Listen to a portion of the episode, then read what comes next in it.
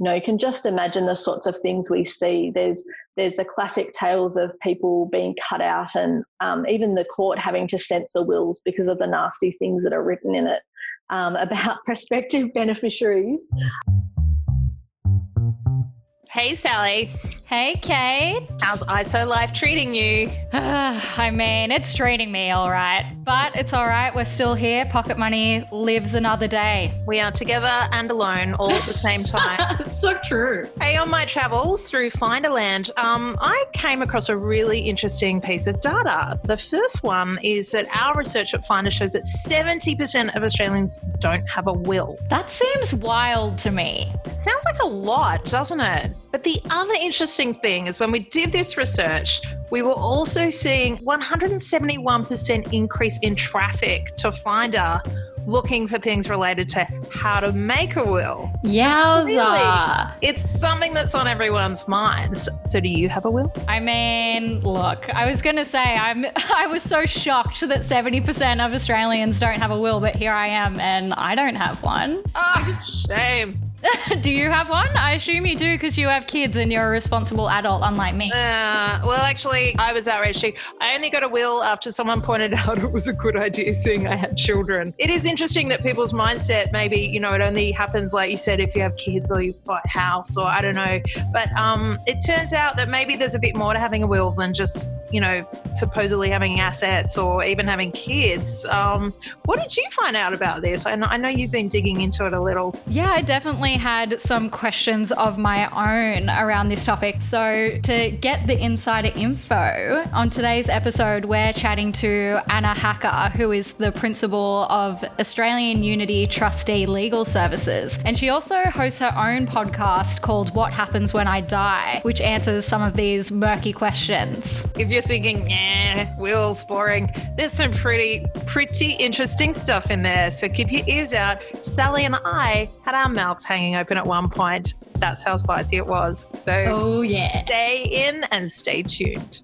We're recording today's episode of Pocket Money from our homes, so just a little apology in advance for any dodgy sound quality along the way. So, to talk all things wills and estate planning, we have Anna Hacker with us here. Welcome to Pocket Money. Thanks so much for having me. I'm really excited to be talking to you both. I love talking about estate planning. Um, I'm an accredited specialist in wills and estates. I do, have been doing estate planning, which is a type of law looking at assisting people to write their own wills, do powers of attorney, make sure they've covered themselves in their lifetime and also after death so, according to some recent Finder research, Anna, 70% of Australians don't have a will. So, obviously, this is your area of expertise. Why should why should we all have a will? Well, it's really critical to make sure that people do have a will because if you don't, then it's actually legislation that says how your estate will be divided. That means you don't get a say in who actually benefits from your estate. And in some cases, you might have people you don't want to benefit from benefiting, or it might not be in the most tax effective or the best approach for those beneficiaries. So that's absolutely why people should have a will. But yeah, it's quite scary, 70%. And that, that's what most studies show across the line. Anna, we've seen a massive upswing in people hitting the Finder site um, for our content around how to write a will. Do you need a will? I think it's like 171% increase in traffic um, around coronavirus. Why is this happening now? It's really interesting because we've seen a 61% increase in the number of clients this last few months compared with a year ago. So we're seeing the same number of people who are actually following through and getting their estate planning done, which are huge numbers because it's really hard to convince people to actually get a will done. It's something that's always in the to do list. I think that's why this has brought people to that point of wanting to get their wills done. I, I hope that it's not because people are facing um, their, their own deaths um, imminently, but it certainly is bringing it to the fore. It's making people think about what they need to get in place. They're concerned about their kids. They're thinking about what happens to everything that I've built up. Even if they don't think it's actually a lot, they want to make sure they have control. Because I think that's that's the case when people don't have control over other things. What they want is some level of control. And it's absolutely why wills, power of attorney, all of those estate planning documents are something that people are turning to to say, this is something I can make sure goes the way I want. And that's why we're seeing that huge increase. And for people who don't have one yet, what do you need to include in your will? So that's a, a probably very complex question and very much based on individual needs. Um, as a lawyer, I would say what you need to do is see a lawyer to get a will done.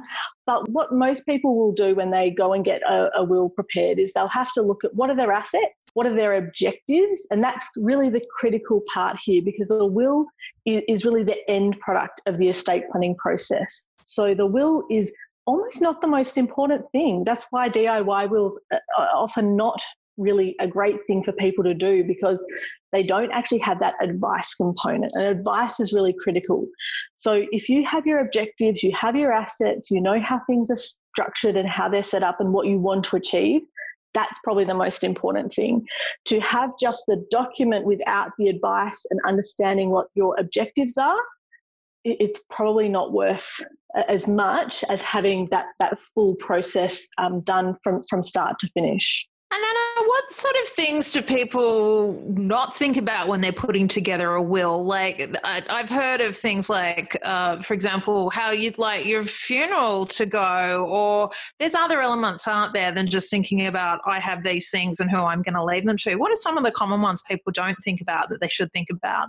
Absolutely, it goes far beyond just what your in your your assets are or what your sentimental items are that you want to give to people. It's about who you want your children to be looked after, and it's not really just those questions. So so that leads on to other things, not just who looks after your kids, but how.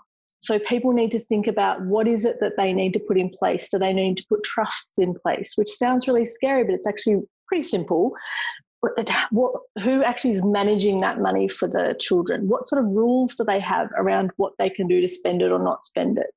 They also need to think about um, things, and this is something that they often don't the funeral. Exactly as you said, people don't usually put their funeral wishes into a will, or if they do, they don't communicate it to the executor, which is also a critical part. If you have an executor who's going to manage your affairs, they need to know they are actually in that role. That's actually something that a lot of people don't do, but they need to make sure the executor understands what that role is and what your wishes are, especially to do with things like the funeral or anything that's discretionary, something that they might get a choice about which way to go, which path to go down. And could you explain for us, Anna, what is an executor? What's their role um, when you when you get a will together?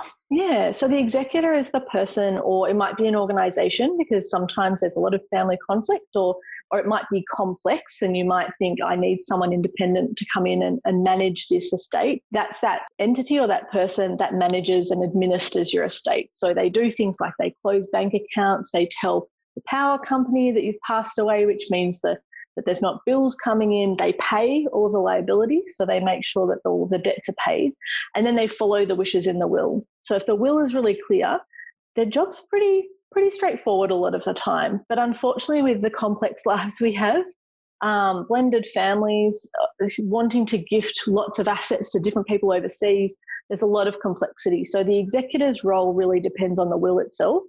But it, overall, it's about administering the estate, making sure everything's in order, all the assets are called in, and then the beneficiaries benefit in the way the will said they should benefit. And who would, some, like you said, sometimes it can be an institution. If you're going to nominate someone, would you nominate a family member or a friend, or who, who would be best? What are some of the examples you've seen that have worked well? Anyone who looks to a family member who is, is good with money, it has has you know an understanding of family backgrounds and can manage the different personalities involved in an estate is a really good choice. So a family member is usually the first port of call. When there's not someone that you immediately think of that could fulfill that role, that's when you need to start kind of looking outside of the family. Friends are, are good as well, but again, you need to weigh up is that really something you want to give to a friend who may not know your family very well, who may also then be stuck between the family members they know and the ones that they don't. So you need to sort of weigh those things up. Looking at an external institution or organization like a trustee company, that's a, a, really good option if there's conflict and if there's complexity. So if there might be various businesses that people just won't know what to do with, that they mm. might also be swayed by really emotional things, which makes an estate administration really complicated. To have that independence and the not the the lack of the bias really is the biggest issue. You know, if there's a family member that feels everyone's against me and that particular executor is going to seem to side with other people, that creates cost, it wastes time, it, it makes it very complicated. So having that's when independent organizations or a trusted advisor, so a financial advisor, an accountant, that sort of person or that role can come in and, and step in and assist. It really does seem like a bit of an overwhelming task. So I just wanted to circle back um, to one of the points that you made earlier, just about being prepared. Um, so how do you prepare your yeah your will and when you are estate planning are you able to expand and maybe give a couple of examples yeah absolutely so the first thing i'll say is that everyone feels overwhelmed when they come in to do their estate plan and so in a way that i think often makes people feel more comfortable because it's not just them it's not just their lives sitting on their shoulders thinking what am i going to do i think when people realize this is something that everyone feels and goes through that can make them feel a little bit better and the best thing is that by the end of the process, everyone feels so relieved. It's the most common thing we hear at the end. I'm so glad I got I actually got this done and I'm I wish I'd done it earlier. but to actually prepare and get ready for doing your will, you need to look at what your assets are. So the best thing is to really write down a list. What are your assets? When you think about your beneficiaries, you need to think about who you do have a responsibility for because you you get the freedom to do what you want in your will. You don't have to leave something to everyone. It's kind of a gut feel. It's usually spouses and children. Beyond that, we don't really have a responsibility unless you wish to. So you kind of weigh up what your assets are, you look at them, you look at the way that they are distributed as well. The biggest issue and mistake we see with DIY wills is that people leave superannuation to specific beneficiaries that either can't receive it or if they receive it, they're taxed at a mm. different rate to the other beneficiaries. But in general, unless there's some sort of financial dependence, there might be tax payable. I assume that a lot of people do DIY wills because they think it's cheaper, but I assume in the long run, maybe that's not the case. But how much does it cost to get a will made, especially if you are going to get advice or have a lawyer involved? Yep, it can range quite a bit. So um, the the price ranges that we have, and I'll use us as an example, it can go from a couple of hundred dollars to a few thousand dollars. And the few thousand dollars is the bells and the whistles, the trusts, you know, multiple trusts, looking at family trusts, maybe family businesses, setting up um, disability trusts for beneficiaries that might need some sort of protection. But that's the range. It's quite big, but it can absolutely, for a straightforward will, you, you you're probably only looking at a few hundred dollars. It's not a big cost when if it get gets done incorrectly, it costs thousands, tens of thousands in maybe tax, in maybe legal fees. And I, I, I do cringe whenever I see them um, as an estate planner. And when I do litigation, we love DIY wills because there's inevitably something wrong with it. Um, and it sounds terrible. I'm not saying I want people to do DIY wills, but they certainly, um, you end up paying for it at some point. So there is, yeah, there is a, a, a, cost. What might be a saving in the in the beginning may not be. And I'm thinking about Sally and myself. So we've got, you know, there's a bit of age gap between us. Um, I've got two kids and a, you know, pretty substantial mortgage, unfortunately. But I guess that could be considered as assets. When Sally doesn't have either of those things, what would you say to to someone like Sal? What does she need a will? You know like what what would she, what what would be the sell to her that having a will is important if you think it is? Yeah look i say and a lot of people probably laugh but i think that as soon as someone turns 18 they need to think about their first will um, your first estate plan. One because i think it's a good habit it's a good habit to get into you know you, you shouldn't think of it as something that you do when you retire it's something for as soon as you have any wealth and you probably have a lot more wealth than what you think if you think about your superannuation and insurance, that actually can add up to quite a substantial estate. I have had estates from quite young people that have just had their part time job down at McDonald's, and then there's insurance associated with their super. Suddenly, their estate, they might have a few part time jobs. Suddenly, their estate's a half a million dollars. Now, that is worth making sure that goes to the right person. And, and certainly, uh, when you know we are um, maybe in a situation where there's not the obvious, you know, there might not be kids that you're needing to look at for guardianship. But you know, we we do see conflicts in you know, okay, well, is this to parents? Is this to siblings? Is this to a partner? There's lots of options there. Honestly, most people come in and say, "Oh, my estate's really easy. It's really straightforward." But there's always something that's just a little bit different. Wow, that's amazing because it really is something that I know I personally wouldn't have really thought of until, you know, maybe there were children involved or, you know, if I did have a house or an investment property or something that I would traditionally consider an asset. But that's such a good point because I think that super, especially, we kind of just think about it in the back of our mind. It's not really something that we consider to be an investment or an asset, but it really is. So I think that's a really good point. So I've heard um, Anna people wiser than me say that uh, you know a will is kind of a gift to the people that you love and care about. Is that a good way to think about it? You just mentioned families are messy, um, you know, relationships are complicated. Would would you agree that it's you know doing that can be incredibly helpful to the people you leave behind?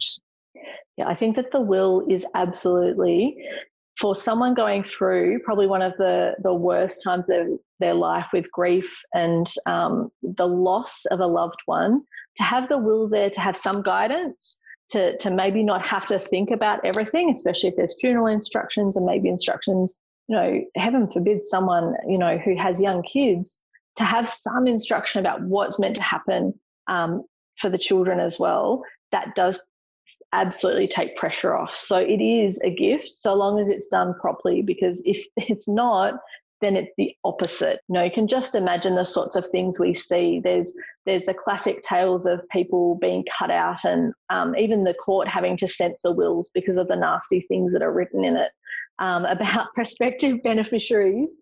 Um, but the, the, the will is meant to be there absolutely to help. And we have spoken about how there is a huge uplift in interest around estate planning right now. So, if you already have a will, what are some of the elements that you should be looking at or maybe updating right now, you know, given we're in the midst of COVID 19? I think that when we talk about looking at a review of your estate plan, we talk about um, critical moments in your life where there might be a change. So it might be when there's kids, when there's a new big asset that you need to look at. I think COVID 19 is one of those things that is a precursor to someone doing a review. And it might be that they don't need to change anything, but it just is a, a reason to look to make sure that what you have in place is what you're intending. When we say you should review your estate plan every sort of three to five years, that doesn't mean it needs to change. It just means you need to make sure what you have in place is is what you're intending. And interestingly, at the moment, because obviously a will you you need to see someone face to face um, to actually sign and witness a will. So that's part of the, the formal requirements for a will. Because we can't see people face to face, or people might not want to see us, even though lawyers are considered essential, although I think technically we're not non essential, but anyway, that's a technical side. We are allowed to go and witness wills in people's houses, but people don't want to do that. So some of the states have brought in some really interesting new legislation. And uh, sorry, I'm a lawyer, so legislation is exciting for me. But the legislation talks about doing remote witnessing. So using things like Zoom, using Skype, to actually witness people signing a will. And it's probably the most exciting thing to happen in estate planning in like 500 years because up until now we've had to be physically in the same room and we have to show that we were in the same room by using the same pen even. You know they test ink in some cases to, if they think that the the the pen was a different pen and people weren't in the same room. That's how exciting this is. So this this terrible thing the covid-19 and being isolated has actually pushed the law to a point where now we're looking at really different ways of making sure people can get that comfort of having a will signed legally and validly not in every state, and it's very specific how it has to happen but it's still amazing to me. I, I didn't think I'd see that in my lifetime. It, the law is, can be quite behind in a lot of ways, but it's wonderful that they saw that this was a really important thing for people to do. And it's interesting that it happened before we saw the spike in the number of wills being written. It, we, we knew, I think all estate planners knew this sort of crisis was going to lead to people wanting to update their wills. Yeah, that's amazing, isn't it? How necessity drives yeah. this uh, these changes, and that's a great um, removal of a barrier, I'm sure. What happens if you don't have a will and you die? What happens? So each state has different, of course, legislation around how your estate's administered. Essentially, the people that are your next of kin, so the people you'd probably expect, it might be a, a spouse, it might be a parent, it might be children, are the ones that can administer your estate. And then it's divided according to a table in the legislation. So let's say there's a spouse and children, it's divided in a certain way. And again, depending on the state, it's different depending on, on um, where you've passed away if you have children from a current relationship and children from a previous relationship, it's different again.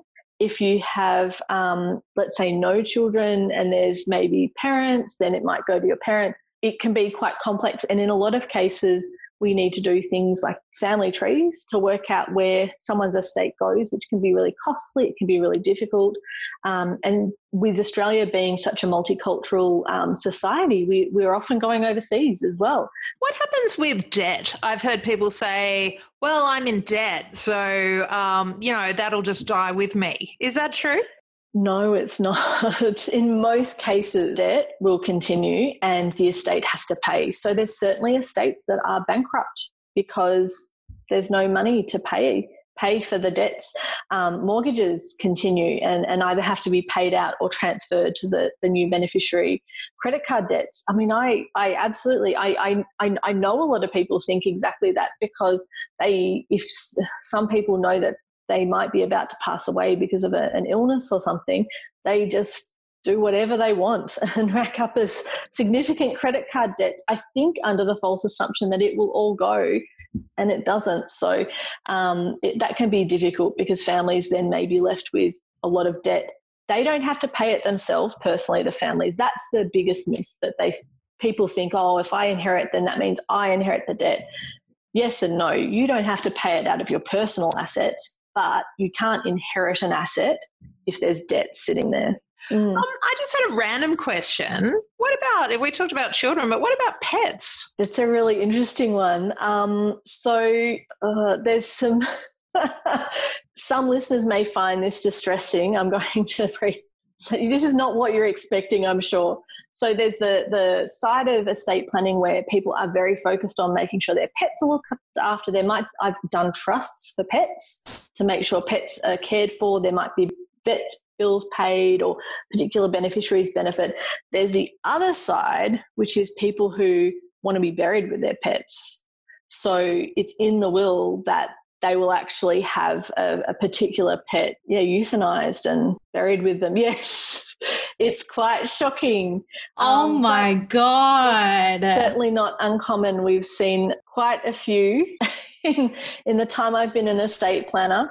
Um, it's not uncommon at all to have. I am mind blown. Oh my God. I'm so glad I asked. I don't know if I like the answer, but. No. No, wow. I, I, don't think that was the answer that you're expecting at all. Um, because yeah, most most people do set up trusts and th- or, or, set money aside. You know, if this person takes my cat, then they get a thousand dollars, or if the certain certain welfare organization looks after my pet and rehomes them, then they get this amount. Yeah. Um, but yeah, the other side, which is a lot more common than you would probably expect, is that people have their pets cremated with them um, or buried with them. Wow. And Anna, you've mentioned trust quite a few times. Is a trust, like, what is a trust? Is a trust different to a will? So, a trust is different depending on where it is. So within a will, there's usually trusts. Um, they generally referred to as testamentary trusts. That just means it's a will in a trust in a will. Um, there are other types of trusts that people set up during their lifetime. They might be called family trusts, unit trusts, unit holder trusts. things that are set up maybe for business or for distributing money to various family members. And that's usually in someone's lifetime. So there's different types of trusts. They can be a part of the will or they might not be. If you have trusts, you need to deal with them in the will. Um, but you can absolutely set them up as a part of it. So it's the most common one we probably see is people benefiting a minor child, and the minor child needs those assets held until they're 18. And that's a trust. It's as, it's as simple as that. If there was one key takeaway that you want people listening to this episode to get, what would that be? The key takeaway from me would be get advice that you need to make sure that you don't just think of the will as the end of the estate. That is the end of the estate plan, but it needs the advice with it. So, absolutely, that has to be for me what I hope people take away from this that it is it is unfortunately complicated. That's not because we want it to be complicated. It just is. Life is complicated. We, we can't make it less complicated. And if you try to unfortunately it can, it can mean that your wishes aren't fulfilled. So that's absolutely the key advice advice advice well thank you so much anna i've learned so much and yeah i know that personally estate planning wasn't on the top of my to-do list, but I feel like now it's something that I should probably start looking into. Don't worry, I'll make really sure good. she does it. well, you know, I'm always happy to give, you know, some advice. You've got a lawyer here, you can get some advice. yep.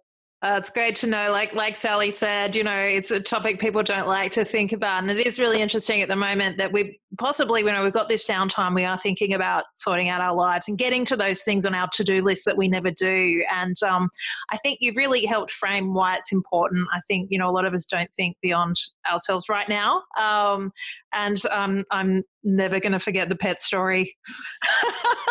oh no. Wow, Sally. what a journey. thing or two. Me too.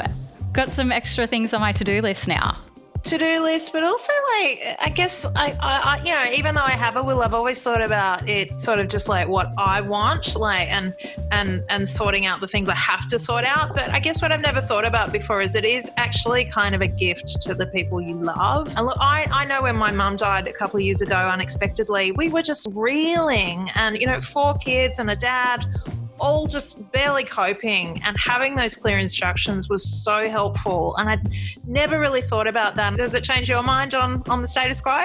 Oh definitely especially because at this point like i don't own my own home and you know whether or not children will come into play we'll have to see further down the road but yeah, it's just a very interesting topic that I think everybody should consider. And yeah, it's a bit of a tough one to think about. You kind of just want to push it away, but we all have the spare time now. That's right. Yeah. And, you know, I think if you think of it as an investment in, you know, think of people that you love, maybe it's a way of reframing it. And, you know, as Anna said, there's a bit of a cost. And I totally get that. But having a think about it at least um, and getting the, the, the wheels turning on that is a really good start. So we covered a lot of ground in today's episode. So for all of the resources that we mentioned, as well as a link to Anna's podcast, head to finder.com.au slash podcast for the show notes. Feel free to leave us a review on Apple Podcasts or tell a friend about the show and share the love. You can join us on Instagram at Pocket Money Podcast and slide into our DMs anytime.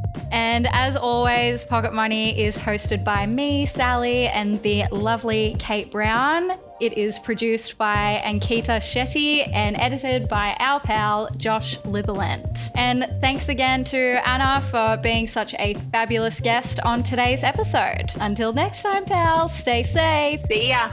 The Finder podcast is intended to provide you with tips, tools, and strategies that will help you make better decisions. Although we're licensed and authorized, we don't provide financial advice. So please consider your own situation or get advice before making any decisions based on anything in our show. Thanks for listening.